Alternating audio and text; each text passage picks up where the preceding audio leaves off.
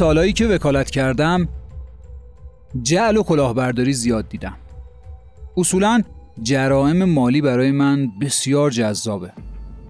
برای اینکه مجرم اصولا یه هوش هیجانی بالایی داره و فکر می‌کنه برنامه ریزی می‌کنه و حتی آینده نگری هم می‌کنه. مثل جرائم جنایی نیست که ممکنه لحظه اتفاق بیفته یه جا من عصبانی بشم و با چاقو یه نفر رو بزنم و اون طرف بمیره و جرم قتل اتفاق بیفته. شاید توی قتلای سریالی ما این فکر رو این اندیشه رو ببینیم برای مجرم. ولی در مورد جرام مالی اصولا و تو درصد بالاییش ما یه فکر و نگاه عجیبی در مورد مجرم داریم. برنامه ریزی می‌کنه مهرهاش رو میچینه تا بتونه به اون هدفش برسه. تو پرونده ای که من می‌خوام امروز براتون تعریف کنم دقیقا همین ماجراه. چیزی که امروز ما بهش رسیدیم اینه که یک سال قبل از اینکه اصلا این جرم اتفاق بیفته مجرمای پروندهمون داشتن برنامه ریزی می‌کردن فکر می‌کردن سندسازی می‌کردن تا برسن به نقطه ای که سند موکل رو جل می‌کنن و اون رو از خونهشون بیرون می‌کنن. این قسمت قسمت دوم داستان پرونده جعل سند تکبریه قسمت اولش رو توی اپیزود دوم پادکست دادپویان منتشر کردیم که حتما مراجعه کنید بهش و اون قسمت رو بشنوید. داستانی که فکر می‌کنم برای هممون جذاب بود و حالا که دارم با شما صحبت می‌کنم پرونده به نقطه نهایی رسیده و من می‌خوام قسمت دوم این پادکست رو براتون تعریف کنم سلام. من سید محمد صادقی وکیل دعاوی کیفری هستم. توی این مدتی که ما داریم پادکست دادپویان رو ضبط می‌کنیم که بیش از یک سال و نیم از اون میگذره خیلی کامنت های خوبی گرفتیم از شما. پیشنهادهایی که کردید انتقادهایی که کردید توضیحاتی که در مورد پرونده ها دادید پرونده هایی که گاهم به ما معرفی کردید که ما برای شما تعریف کنیم اینها همه باعث شده که کیفیت کار ما بالاتر بره. انتقادهای شما و پیشنهادهای شما باعث میشه که ما قدم به قدم هم با شما پیش بریم و همین که بتونیم یه داستان جذابتری رو برای شما تعریف کنیم. خیلیاتون گفتید که ما جزئیات رو بگیم خیلیاتون گفتید کلیتر بیان بشه. خیلیا گفتید تکرار وجود داره. خیلیاتون موضوعات دیگه رو با ما مطرح کردید که ما سعی کردیم احترام بذاریم به شما و سعی کنیم همه این پیشنهادها و انتقادهایی که وجود داره رو ارائه بدیم. اگه جایی هم خود نتونستیم این رو اونجوری که مد نظر شماست پیش ببریم باید بگیم که یا خیلی وقتا نتونستیم یا اینکه هنوز نرسیدیم به نقطه‌ای که بتونیم اون خواسته شما رو برآورده کنیم. ولی تمام تلاشمون اینه که بتونیم بر مبنای پیشنهادات شما کارو پیش ببریم. خیلی وقتا پرونده ها پرونده های حالا امنیتی یا اینکه اطلاعاتش محرمانه است و ما نمی‌تونیم با شما در میونش بذاریم. عدم دسترسی به پرونده خورده اینها رو هم بر ما باید ببخشید چون ما هم مقصر نیستیم تو این ماجرا. یه سری محدودیت های قانونی وجود داره یا اینکه خیلی از پرونده ها خب متهمینش و یا شکات پرونده موکلین ما هستن یا رسانه ای شده یا اینکه بالاخره برای حفظ آبروی این آدم ها ما سعی می‌کنیم که یه ذره رعایت کنیم مسئله رو. اگر داستان داستان جنایی خارجی بود خب قاعدتا ما راحتتر می‌تونستیم مطلب رو برای شما بیان کنیم. ولی چون مربوط به مردم خودمون هست یه ذره با معذوریت و محذوریت طرف هستیم. توی پادکست دادپویان و توی سایتمون legalpodcast.vip ما اطلاعات پرونده ها رو می‌ذاریم. دادنامه هایی که وجود داره و فیلم ها و عکس ها و یا صوت هایی که از پرونده ها وجود داره اونجا می‌ذاریم که شما می‌تونید توی قسمت detail همین Castbox برید و وارد سایت بشید سایت رو ببینید. موضوعات جذابی رو برای شما اونجا گذاشتیم و فکر می‌کنم براتون جالب باشه که بدونید چه دادنامه صادر شده یا اگر عکس و فیلمی ازش هست بتونید اونها رو ببینید. بهتون حتما توصیه می‌کنم که به سایتمون مراجعه کنید. بیش از این سعی می‌کنم که سرتون رو درد نیارم و بریم وارد داستان این قسمت بشیم. قسمت سی و پادکست دادپویان. قسمت دوم جعل سند تکبرگ. توی آذر ماه 1402 هستیم و پرونده به نقطه نهایی رسیده.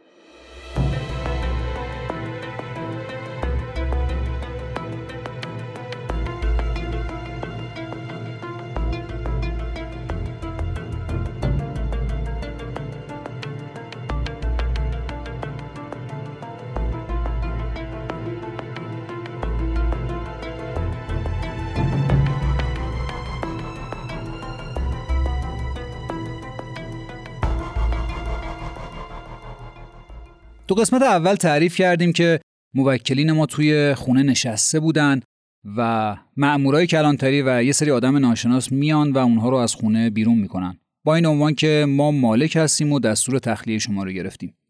یه بسته ای هم اونجا گذاشته میشه تحت عنوان شیشه و مواد روانگردان که یکی از موکلین ما رو که پیرمرد 87 ساله بوده اون رو هم می‌گیرن و میبرنش اداره آگاهی و بعدم زندان و بعد از چند روز توی زندان رجایی شهر فوت می‌کنه متاسفانه. موکلین ما هم که میرن به شورای حل اختلاف مراجعه می‌کنن به نتیجه نمی‌رسن. ما اعلام جرم می‌کنیم علیه همه این آدم ها و پرونده تحقیقات شروع میشه. اولین چیزی که می‌فهمیم اینه که یه سند جعلی صلحنامه برای سال 73 درست کردن. و بر مبنای اون اومدن یه سند تکبری رو درست کردن و بعدم یه وکالتنامه جعلی یه مبایع نامه جعلی دیگه و همین جور سعی کردن این ملک رو دست به دست بچرخونن تا دست موکلین ما دیگه بهش نرسه. ما تو همون تحقیقات اولیه سری رفتیم پیش رئیس محاکم استان تهران و بعدم دادستانی استان تهران. از ایشون دستور گرفتیم و نامنگاری کردیم با دادستان منطقه. داستان منطقه سریعا دستور بازداشت ملک داد و همین بازداشت ملک باعث شد که اینها نتونن حداقل از نظر ثبتی ملک رو منتقل کنن ولی خب می‌تونستن به صورت قولنامه‌ای، مبایعنامه‌ای و اسناد عادی اون رو منتقلش کنن.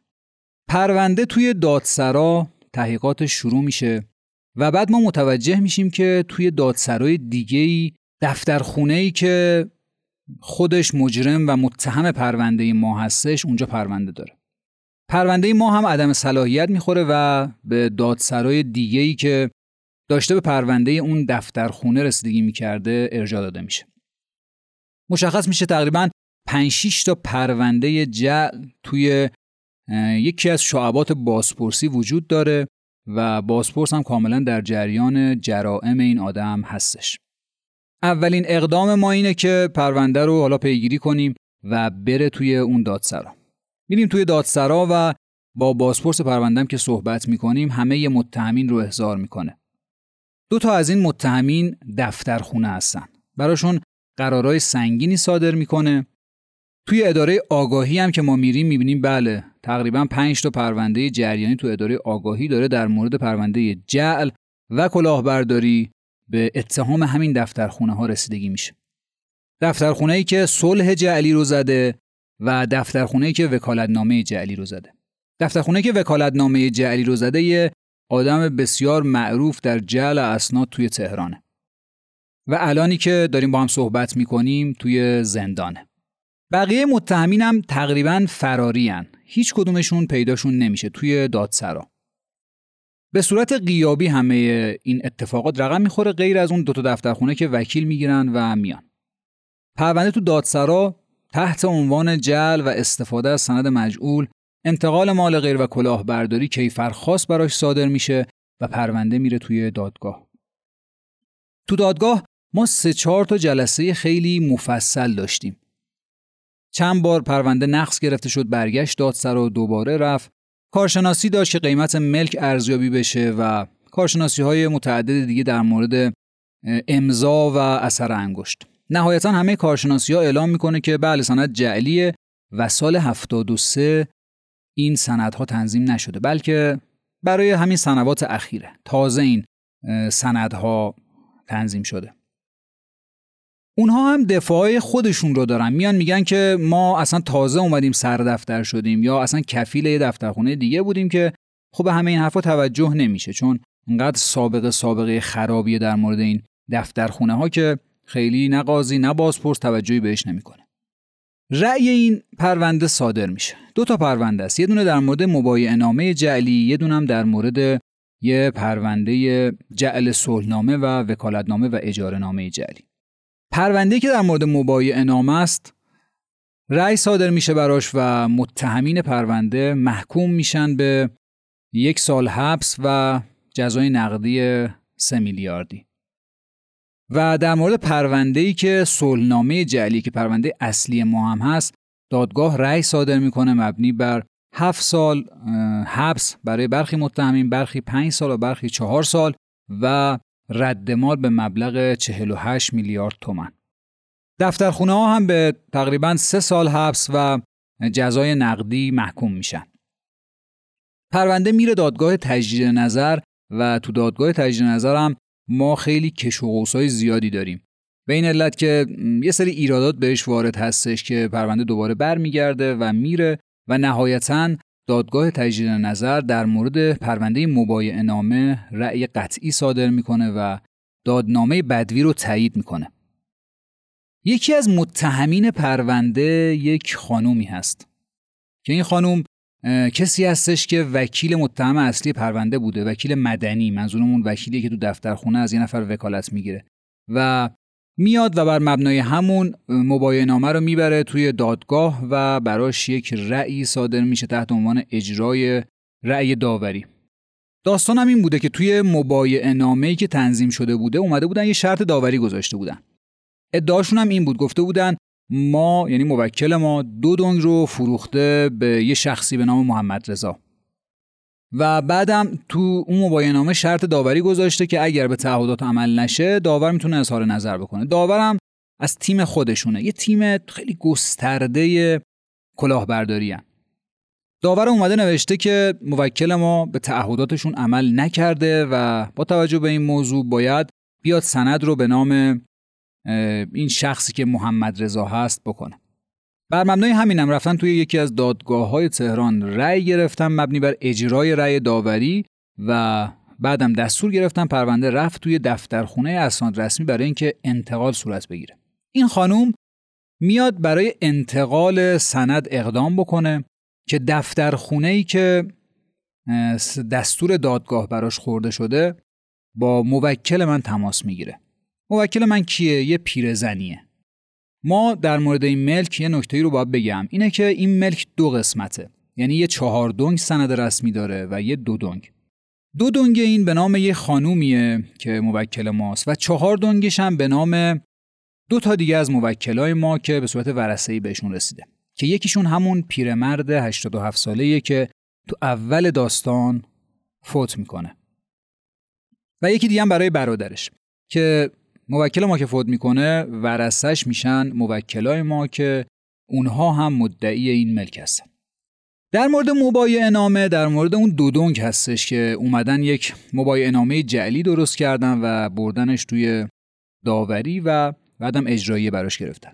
دفترخونه به موکل من زنگ می‌زنه میگه یه پرونده ای اومده اینجا که شما یه ملکی رو فروختی به یه شخصی به نام محمد رضا و نمیای سند بزنی. دادگاه به من دستور داده این کار رو انجام بدیم. موکل من سریع به من زنگ می‌زنه میگه داستان از این قراره. دفترخونه آشناه و من سالهاست که میشناسمش. سریعا باش تماس می‌گیرم میگم که هیچ اقدامی در مورد این سند نشه تا من خودم رو برسونم دفترخونه. تقریبا نزدیکای ظهر که میرم سمت دفترخونه و به سردفتر میگم که داستان ما از این قراره. ما تقریبا یک سالی هست درگیر چنین پرونده هستیم و رأی صادر شده و یه بخشش هم در حال تحقیقات.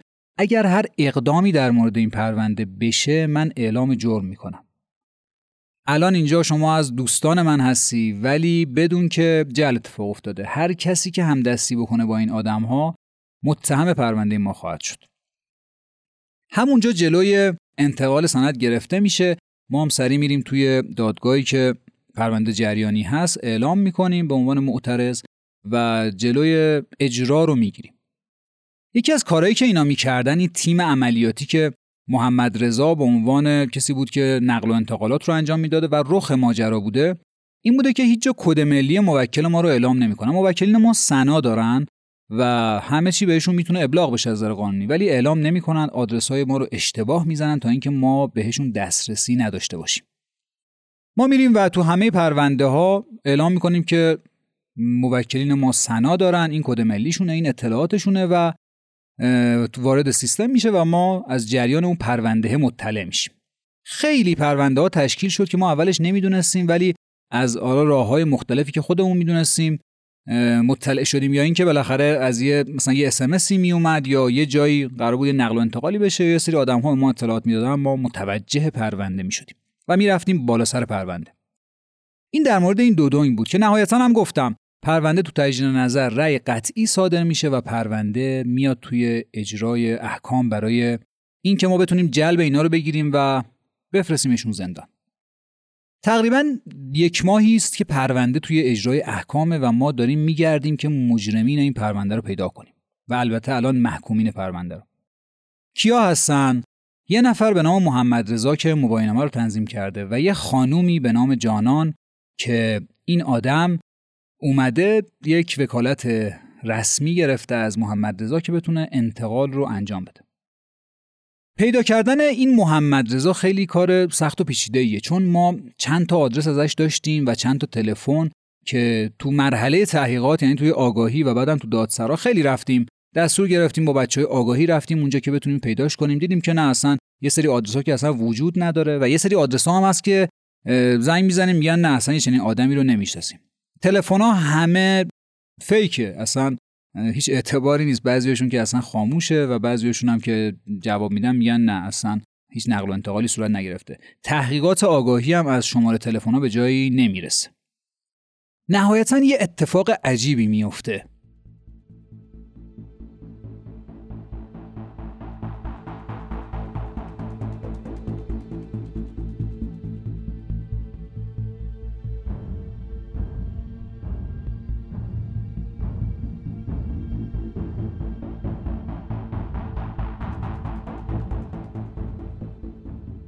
اینه که ما توی اینترنت که داریم سرچ می‌کنیم می‌بینیم که یه نفر اومده یه کامنتی توی اداره پست گذاشته گفته یه شخصی به نام محمد رضا اومده و اعلام کرده که من بسته پستی رو تحویل مثلا فلان کاربر دادم کسی که قرار بوده به دستش برسه اون بسته پستی.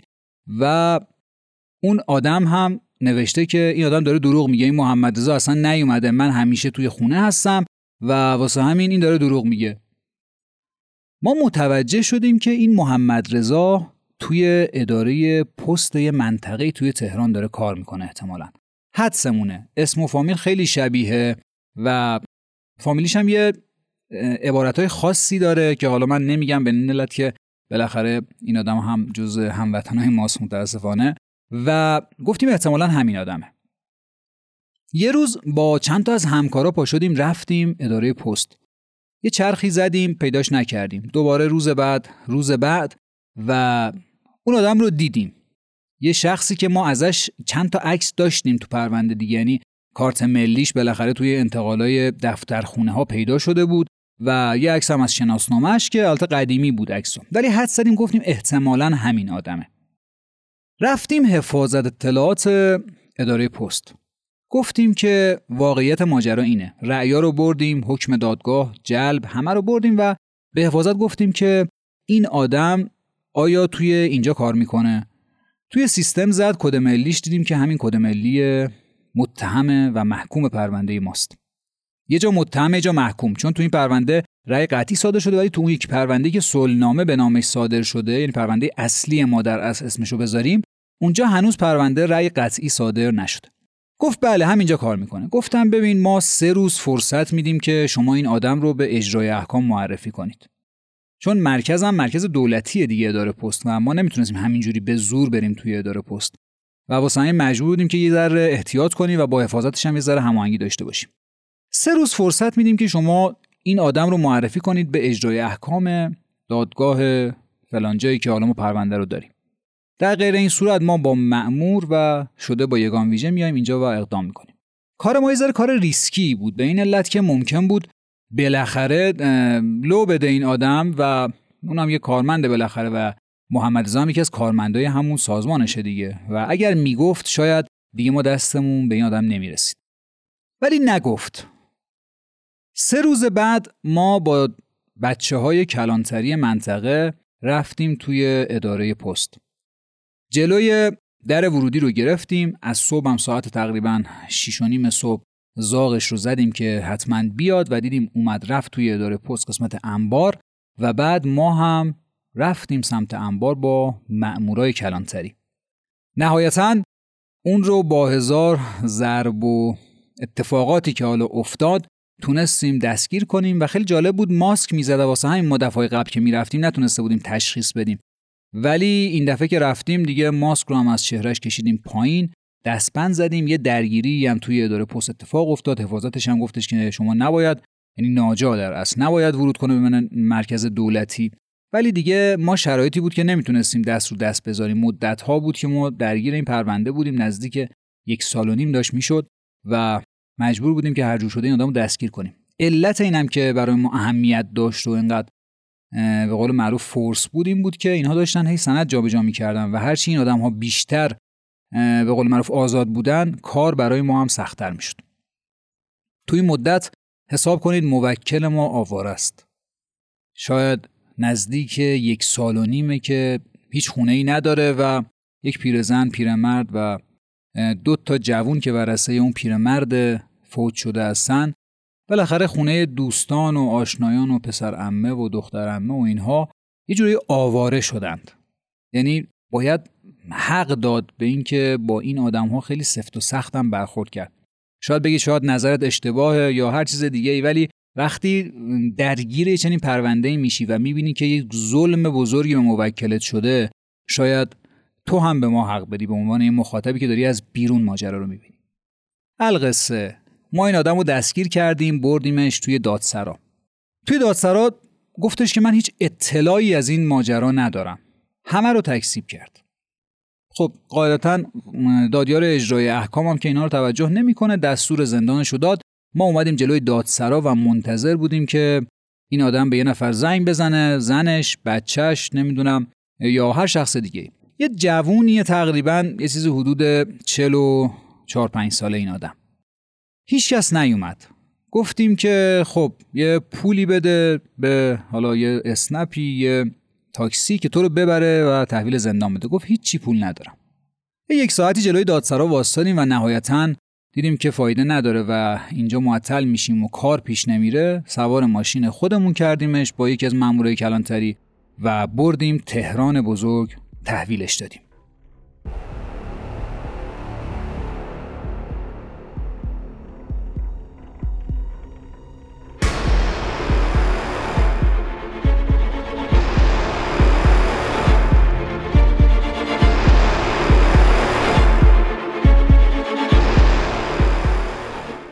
پرونده یکی از متهمین دستگیر شده بود. توی یک ساعتی که ما تقریبا بیش از یک ساعتی که داشتیم می بردیمش طرف زندان بهش گفتیم که چه خبر؟ می‌گفت من هیچ خبری از این ماجرا ندارم. گفتیم تو به سنات بالاخره ابلاغ می شده تو لایحه میذاشتی توی پرونده ها خودت نمی اومدی ولی لایحه میذاشتی. دو سه تا وکیل گرفته بودی. می‌گفت نه من نبودم. من رمزایی که برام میومد میفرستادم به یه نفری به نام کوروش. که در از کوروش متهم اصلی پرونده ما توی اون پرونده اصلی و بزرگ است که داستانش رو براتون تعریف می‌کنم. گفتم تو نمی‌دونستین این همه ابلاغ برات میاد؟ آیا مشکوک نیست؟ خطرناک نیست؟ می‌گفت نه. دروغ می‌گفت. برای اینکه من بهش یه پیشنهاد دادم. گفتم ما رضایت میدیم در مورد تو. به شرطی که تو این کوروش رو توی دام ما بندازیم. باش قراری بذاری یا اینکه ازش شکایتی بکنی.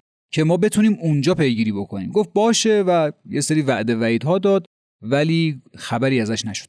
من تو مسیر شمارم روی کاغذ نوشتم بهش دادم گفتم به محض که رفتی تو زندان از قرنطینه که در اومدی و تونستی تماس بگیری این شماره منه. هر وقت با من تماس بگیری و بگی که می‌خوای کمک بکنی منم بهت کمک می‌کنم. ولی خبری ازش نشد. حتی چند وقت بعد رفت اعاده دادرسی کرد. یعنی به اون رأی قطعی اعتراض کرد پرونده رفت دیوان عالی کشور ولی همین آرایی که صادر شده تایید شد. یعنی یک سال حبس و سه میلیارد جزای نقدی. این پرونده عملا یه بخش اعظمیش انجام شده بود و فقط یکی از متهمین و الان محکومین پرونده به نام جانان هنوز فراری بود. جلبش رو داشتیم ولی پیداش نمی کردیم اون هم چند تا آدرس داشتیم ولی به نتیجه نرسیدیم.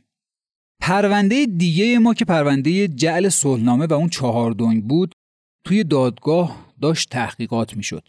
چندین جلسه گذاشته شد و نهایتا دادگاه مجاب شد که به نفع ما رأی صادر کنه. جلسه آخر جلسه بسیار طولانی بود و تقریبا همه متهمین هم اومده بودن. قاضی هم بالاخره یه سری محضوریت ها داشت در مورد پرونده. به این علت که این کوروشی که داریم در موردش صحبت می‌کنیم که سرتیم این ماجرا بود. کوروش کی بود؟ یه توضیحی شاید در مورد کوروش بودن براتون جالب بشه. کوروش کسی بود که بعد اینکه سند چهاردونگ به نام محمد رضا میشه توی دفترخونه دیگه میان و این رو منتقل می‌کنن به دختر کوروش. دختری که تقریبا 6 سالشه موقع انتقال سند و با ولایت پدرش این انتقال صورت گرفته. کوروش ما هیچ جا نتونستیم پیداش بکنیم. هر جا بود یک لایحه ای از این آدم بود. وقتی میری رزومه این آدم رو نگاه می‌کنی می‌بینی که این آدم یک وکیل دادگستریه که تعلیق شده به خاطر جرمایی که انجام داده. ما توی تحقیقاتی که می‌کردیم توی دادسرا گفتیم که بریم اطلاعات پروندهش رو در بیاریم و ببینیم که این آدم پرونده دیگه هم در مورد این موضوع داره یا نه؟ دیدیم بیش از 80 تا پرونده جعل و کلاهبرداری داره. خیلی برامون جالب بود. خب مشخص بود که این آدم یه مهر چینی خیلی دقیقی در مورد پرونده های جل داره و در مورد پرونده های ما هم همینجوره یه جاهای قشنگ احساس می‌کردیم که این آدم داره با ما شطرنج بازی می‌کنه. اون شکایت می‌کنه و ما شکایت می‌کنیم.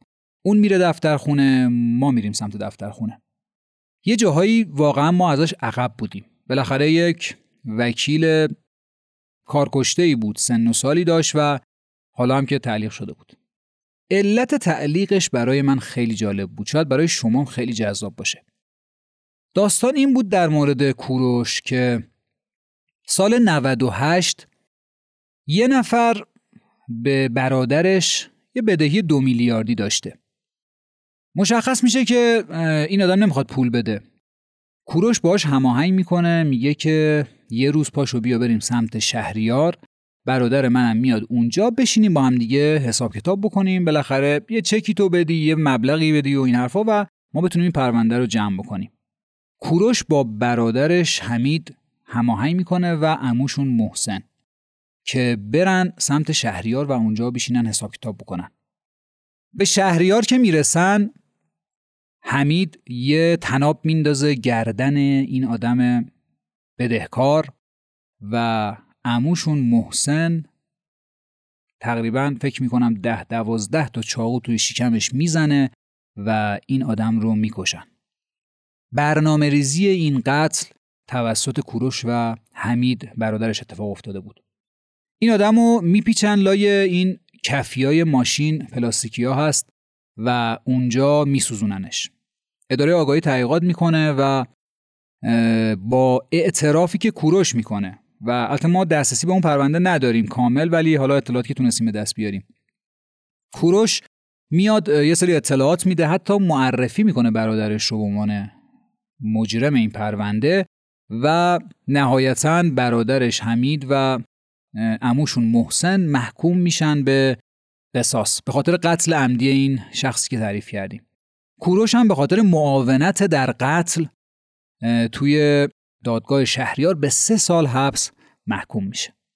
رزومه کوروش چنین آدمیه. ما توی یه جایی از پرونده گفتیم خب این کوروش که به قتل عادت داره. یه قتل اونجا انجام داده و معاونت کرده حداقل درش. یه قتل هم که همین موکل ما که موادی توی خونه گذاشته شده و این آدم مرده. بالاخره سبب این قتل کسی نیست جز همین تیم کلاهبرداری. ما کوروش رو پیدا نمی کردیم پرونده داشت توی دادسرا و دادگاه تحقیقات می‌شد. نهایتا قاضی هم مجاب میشه که و همه رو محکوم می‌کنه به حبس جزای نقدی 48 میلیارد تومنی و حالا یه سری اقدامات دیگه که توی پرونده اعلام شده بود. اسناد جعلی باید از بین می‌رفتن مثل اون سلنامه و غیره. به این دادنامه اعتراض می‌کنن. همین کوروش به صورت قیابی هیچ جا پیداش نمیشه و ما تنها چیزی که ازش داریم یه سری عکساییه که توی اینترنت هست و غیره. بهش اعتراض می‌کنه پرونده به دادگاه تجدید نظر میره. شاید ما دو سه ماه توی دادگاه تجدید نظر می‌رفتیم و میومدیم برامون خیلی مهم بود. باید حتما رأی کیفری صادر می‌شد. چون زمانی ما می‌تونستیم سندا رو به صورت قانونی باطل کنیم که پرونده کیفری ما به نتیجه می‌رسید. دادگاه تجدید نظر چندین بار رفتیم. موکل ما که اون هم بالاخره یه پیرزنی بود و یه پیرمردی و این ورسه چندین بار اومدن با قاضی صحبت کردن و ما یک قاضی بسیار شریف رو روبروی خودمون دیدیم که عملا باید شاید چند ماه دیگه تصمیم گرفت با توجه به روند پرونده ها و حالا می‌دونیم که دادگاه های ما بسیار شلوغ هستن. ولی گفتش که قاضی من به شرفم قسم می‌خورم که این پرونده رو با دقت بررسی کنم هیچ نفوذی روی من نشه و اگر رأی واقعا به نفع شما باشه به نفع شما تاییدش بکنم.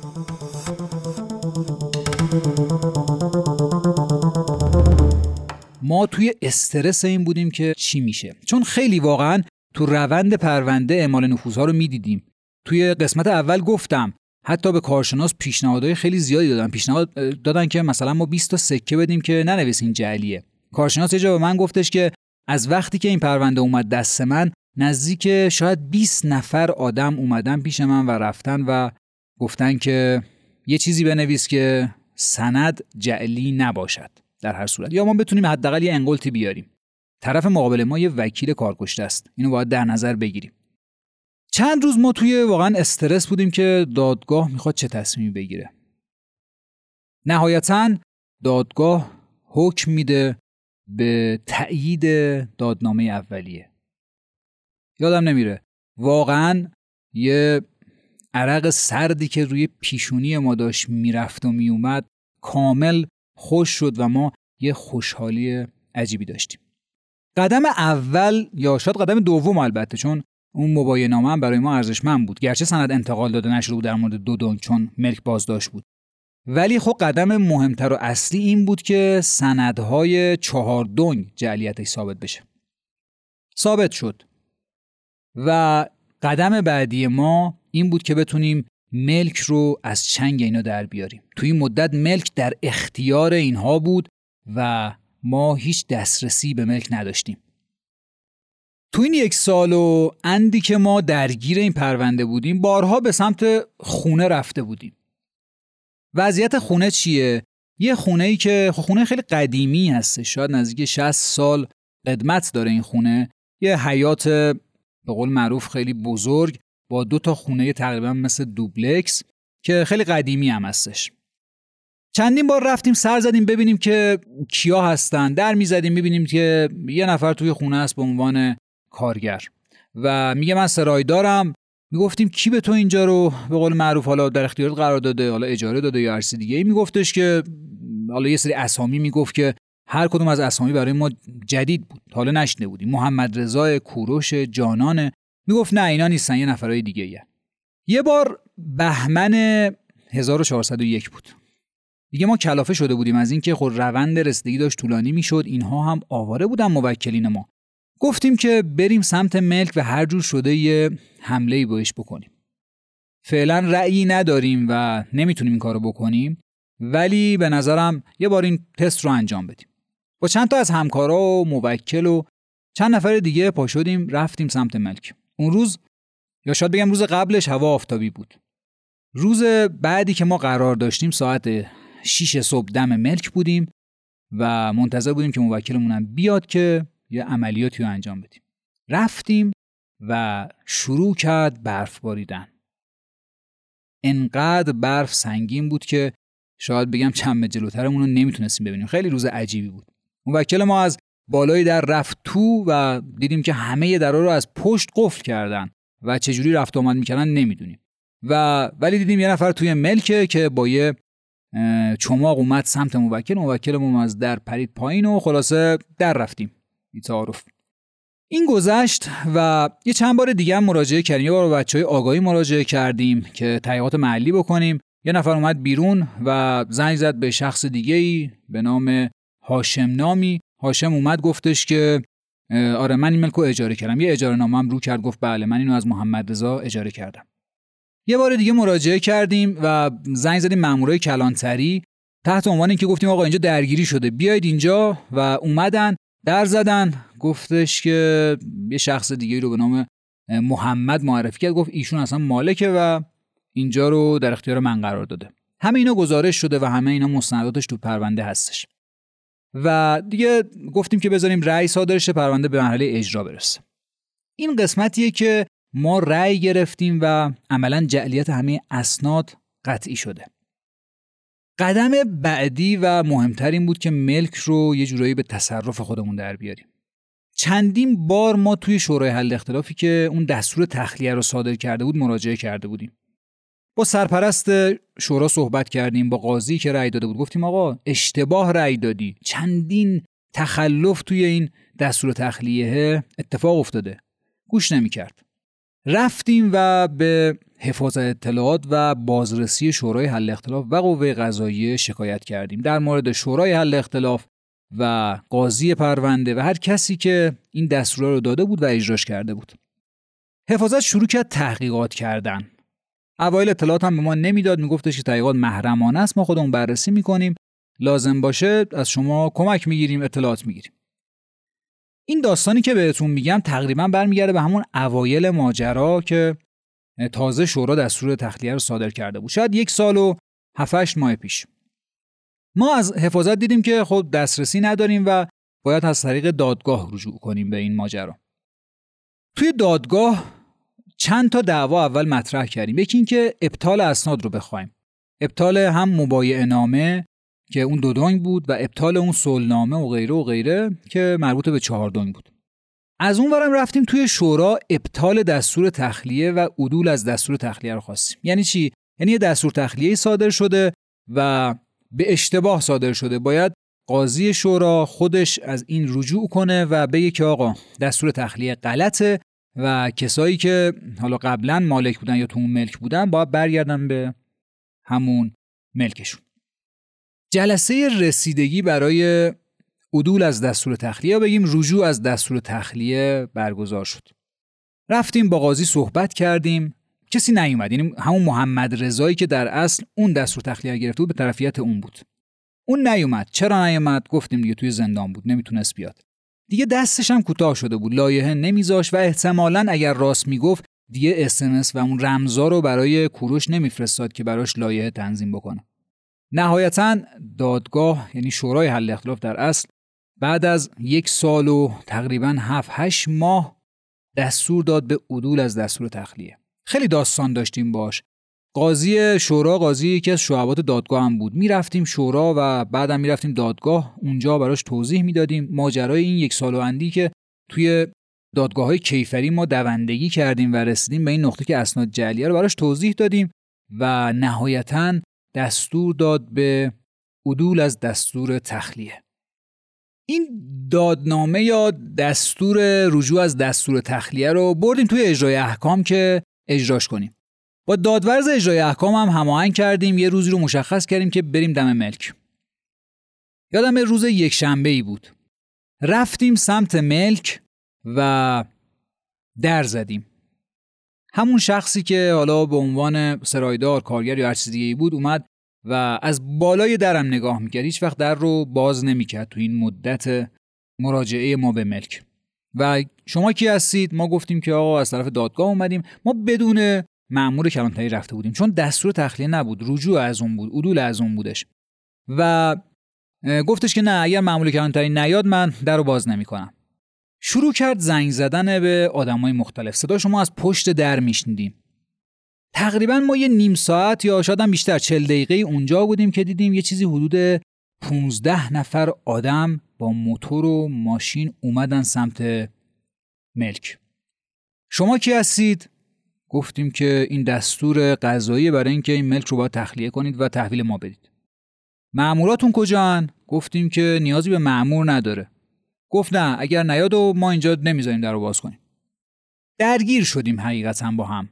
یه دست به یخه شدیم و یه ذره داد و بیداد توی محل و دیگه ما مجبور بودیم اونجا که گفتم شاید توی اپیزودهای دیگه هم اونجایی که ما خیلی نباید وکالتی برخورد می‌کردیم. یه ذرم باید انسانی برخورد می‌کردیم برای حفظ حقوق موکلمون که حساب کنید یک سال و هفت ماه آوارن.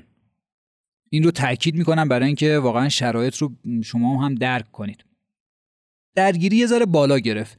نهایتا من دیدم که نه به نتیجه نمی‌رسیم. گفتم گفتم که ما میریم و با دستور قضایی به همراه پلیس میایم ولی اگر اومدیم کسی اینجا باشه ممانعت کنه علیش اعلام جرم میشه و همینجا دستور بازداشتش رو هم ما از قاضی می‌گیریم. برگشتیم شورای حل اختلاف و دستور رو از قاضی اجرای احکام گرفتیم مبنی بر اینکه با توجه به شرایطی که وجود داره و دادورزم نوشته دستور یگان ویژه بده. ما با یگان ویژه با مأمور مسلح بریم. دستور صادر شد که با توجه به وضعیت موجود یگان ویژه مورد نیاز. به همراه نیروهای مسلح. رفتیم کلانتری با بچه های کلانتری هم هماهنگ شدیم و گفتیم که نیرو بدید. نهایتا با رایزنی های متعددی که کردیم قرار بر این شد که یه پنجشنبه یعنی ما یک شنبه رفته بودیم این اتفاق افتاده بود پنجشنبه که حالا ممکنه یه ذره خلوت خلوتتر باشه شرایط و اینکه اونها هم خیلی فکر نکنن که کسی پنجشنبه وارد خونه میشه. بریم و بتونیم ملکو تصرف کنیم. پنجشنبه ساعت تقریبا هفت صبح هماهنگ کردیم با دادوز با نیروهای کلانتری محل و یگان ویژه و با مأمورین رفتیم دم ملک.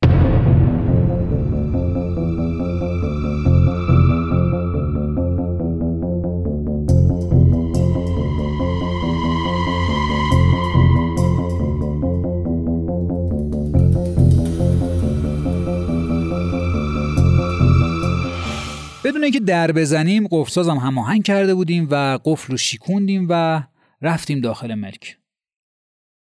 شاید یه ذره ترس هم داشتیم. گفتیم احتمال داره که اینا آمادگی داشته باشن و با ما یه جورایی هم مقابله بکنن. ولی هیچ کس توی ملک نبود. ملک خالی بود.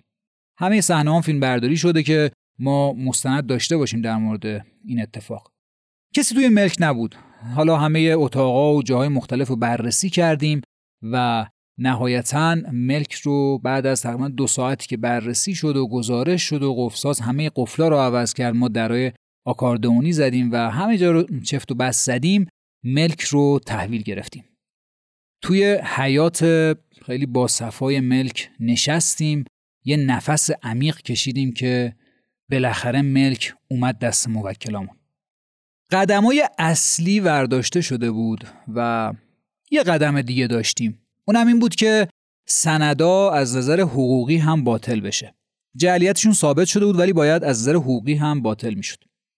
ما دادخواست دادیم توی دادگاه حقوقی مبنی بر ابطال همه اون اسنادی که خیلی هم زیاد بود. شاید ده دوازده مورد بود. وکالت نامه ها سندای انتقالی سندای تکبرگ و غیره. تو همین حین و بین بودیم که دیدیم یه دونه پیامک اومد برای موکل ما که در شعبه چند دادگاه فلان روز جلسه رسیدگی. از این ابلاغی هایی که میاد یعنی ما مراجعه کردیم و دیدیم بله یه جلسه رسیدگی گذاشته. ماجرا چیه؟ ماجرا اینه که یه نفر اومده گفته من شیش دنگ این ملک رو از کوروش خریدم. یه شخصی به نام پارسا اومده این ملک رو خریداری کرده. سریع رفتیم دادگاه. می‌دونستیم که احتمالا از این هواشی توی این پرونده زیاد خواهیم داشت چون داشتیم تا زمان حتی ورود به منزل. دیدیم بله کوروش اومده این ملک رو تقریبا نزدیک 50 میلیارد تومن به یه نفر فروخته به نام پارسا و بعدم نتونسته سند بزنه چون سند بازداشته شیشتون بازداشته اومدن این رو اقاله کردن. اقاله یعنی چی؟ یعنی اینکه من یه مبایعه نامه با یه شخصی می نویسم یه قراردادی با یکی می نویسم و بعد توافق می‌کنیم که این قرارداد عملا دیگه اعتباری نداشته باشه. دو طرف راضی که این قرارداد از اعتبار بیفته. در مورد این ملک اومدن قرارداد اولیه رو نوشتن و بعدم اومدن اقاله کردن. البته همش رو نه دو دنگش رو. به این که دو دنگ به نام موکل ما این خانومی که میگم بود و این سند هم اصلا به نامش بود هیچ وقت انتقال صورت نگرفته بود. ولی چهار دنگ به نام دختر کوروش بود. کوروش یه وضعیتی داشت که ما رو اذیت می‌کرد. چرا؟ چون چهار دنگ به نام دخترش بود. دو دنگ دیگر رو هم اومده بود یک وکالت جعلی گرفته بود دیگه. موکل ما که یه خانومی بود. اومده بود انتقال با یه وکالت جعلی مثلا منتقل کرده بود وکالت داده بود به یه شخص دیگه اون شخص هم به کوروش. عملا مالک خودشون مالک شیش دنگ می‌دونست. به علاوه اینکه ملک هم در تصرفش بود دیگه. و ممکن اون مشتری بیاره بگه آقا این ملک منه اینم سند منه. چهار دنگش رو سند رسمی دارم دو دنگیش هم وکالت رسمی دارم. این ما رو اذیت می‌کرد و می‌دونستیم که احتمالا با این سندا می‌تونه خیلی کارا بکنه. واسه همین ابطالم برای ما خیلی اهمیت داشت و خیلی هم مهم بود. رفتیم توی دادگاه دیدیم بله اقاله شده و یه داورم دوباره تعیین شده. این داور اومده گفته آقا این کوروش نتونسته سندا رو بزنه. یه چی که 50 میلیاردی ازش گرفتن و یه قرارداد به قول معروف خیلی به درد نخوری نوشته شده و یه داوری بدتر از اون و بر مبنای اون داوری خواستن کوروش رو مثلا محکومش کنن. ما وارد شدیم گفتیم همه چی باطله. این اسناد ما یه دعوایی رو مطرح کردیم تحت عنوان ابطال داوری. گفتیم داوری کلا باطله به این علت که اصلا بیس این ماجرا کلا جعلیست و ناشی از کلاهبرداریه. و جلسه برگزار شد. دیدیم بله یه نفری اومد و عنوان پدر پارسا گفت پارسا ایران نیست و من این ملک رو از کوروش خریدم. چقدر خریدی؟ گفتش یه جاشیه ملک دادم به علاوه 25 میلیارد تومنم پول بهش دادم. ما بقیش هم قرار بوده سند بزنه که سند نتونسته بزنه ما اومدیم این قرارداد رو اینجوری اقاله کردیم. گفتم که نمی‌دونم شما واقعا با کوروشید یا علیه کوروش ولی سند ماجراش اینه. باطل شد. داوری و تمام اقاله نامه توافق نامه هایی که وجود داشت همه رو دادگاه با توجه به پرونده کیفری که ما داشتیم اعلام بطلانش رو انجام داد. تقریبا خیالمون راحت بود که دیگه مشکلی نداریم. دعوای ابطال اسناد رو هم دادیم و دادگاه در مورد ابطال اسناد هم نظر داد. شاید فکر کنید تموم شده این ماجرا ولی تموم نشده بود. دیدیم توی شورای حل اختلاف یه شخصی اومده و یه دعوایی مطرح کرده تحت عنوان اعتراض سالس. اینجا دیگه اطلاعات ما رو داده بودم به شورای حل اختلاف و برای موکل ما دوباره ابلاغی اومد. رفتیم شورای حل اختلاف و دیدیم که بله یه شخصی به نام حامد اومده گفته که من این ملک رو خریدم. چقدرش رو؟ سه دنگش رو. چجوری خریدی؟ من از یه شخصی به نام محمد خریدم محمد هم از کوروش خریده یعنی کوروش یک بار که حالا در مورد اسناد ما اومده سند رو به دست آورده بعد اومده فروخته به پارسا 6 دنگ رو و بعدم اومده فروخته سه دنگش رو به یه شخصی به نام محمد و اون شخص محمد هم فروخته به حامد محمد کیه؟ محمد کسیه که همون روزی که ما رفتیم که ملک رو تصرف کنیم که درگیر شدیم اونجا بود. گفت من, من اینجا رو اجاره کردم برای چی؟ برای آرایشگاه زنونه. بعد سنداشون رو توی شورای حل اختلاف که دیدیم دیدیم نه این محمد خریداری کرده نه اینکه اجاره. دروغ زیاد گفتن همشون دیگه. حالا یه جور می‌خواستن در برن. کلی هم فوش به کوروش می‌داد که آره این سر من کلاه گذاشته و از این صحبت ها دعوای اعتراض سالس جلسه رسیدگیش برگزار شد. تو جلسه اعتراض سالس وکیلشون اومده بود. وکیل محمد و حامد. و ادعا کرد که ما این ملک رو خریدیم. گفتم که خبر داری از ماجرا؟ گفتش که نه خبر ندارم. گفتم که موکلت واقعا خریداری کرده پول داده. گفت آره اینها اسنادش. یه سری اسناد نشون داد که نقل و انتقال بود که بیشتر به پولشویی می‌خورد تا خرید و فروش ملک. که نه رقماش می‌خورد نه اصلا آدمهایی که پول به حسابشون جابجا شده بود.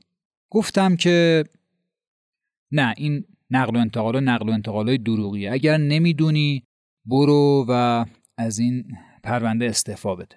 اگرم می‌دونی که داستان فرق می‌کنه. هر کسی حتی گربه اگه از بغل این ملک رد بشه من علیش اعلام جرم می‌کنم. دیگه وکیل مهم نیست. اصیل مهم نیست. هر کسی از بغل این پرونده از بغل این ملک رد بشه ما اعلام جرم می‌کنیم. تقریبا یک سال و نه ماه ما داریم دوندگی می‌کنیم و موکلین ما آواره شدن. اعتراض سالس هم حالا خیلی ایرادات قانونی هم داشت غیر از حالا جعلی که اتفاق افتاده بود و غیر و غیره ما مفصلا اونجا صحبت کردیم و اعضای شورا رو قانع کردیم که رأی به رد دعوای اعتراض سالس بده.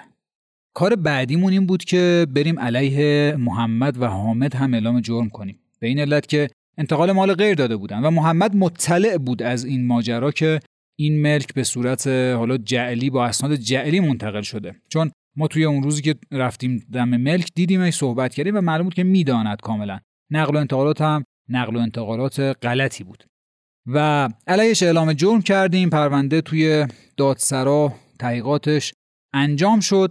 که حالا خیلی دیگه مرتبط با ماجرای این پرونده نبود. به این علت که ما سندهای مربوط به این ملک رو باطل کرده بودیم یعنی رأی کیفری گرفته بودیم که جعلیس و بعدم در دادگاه حقوقی اینها رو باطل کرده بودیم و بعدم به ملک ورود کرده بودیم.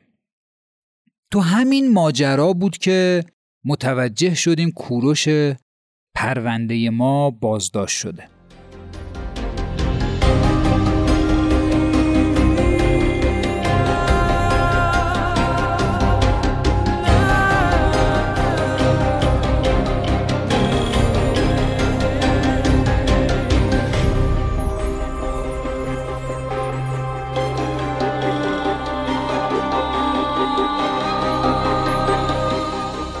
رفتیم و پیگیری کردیم داستان چیه؟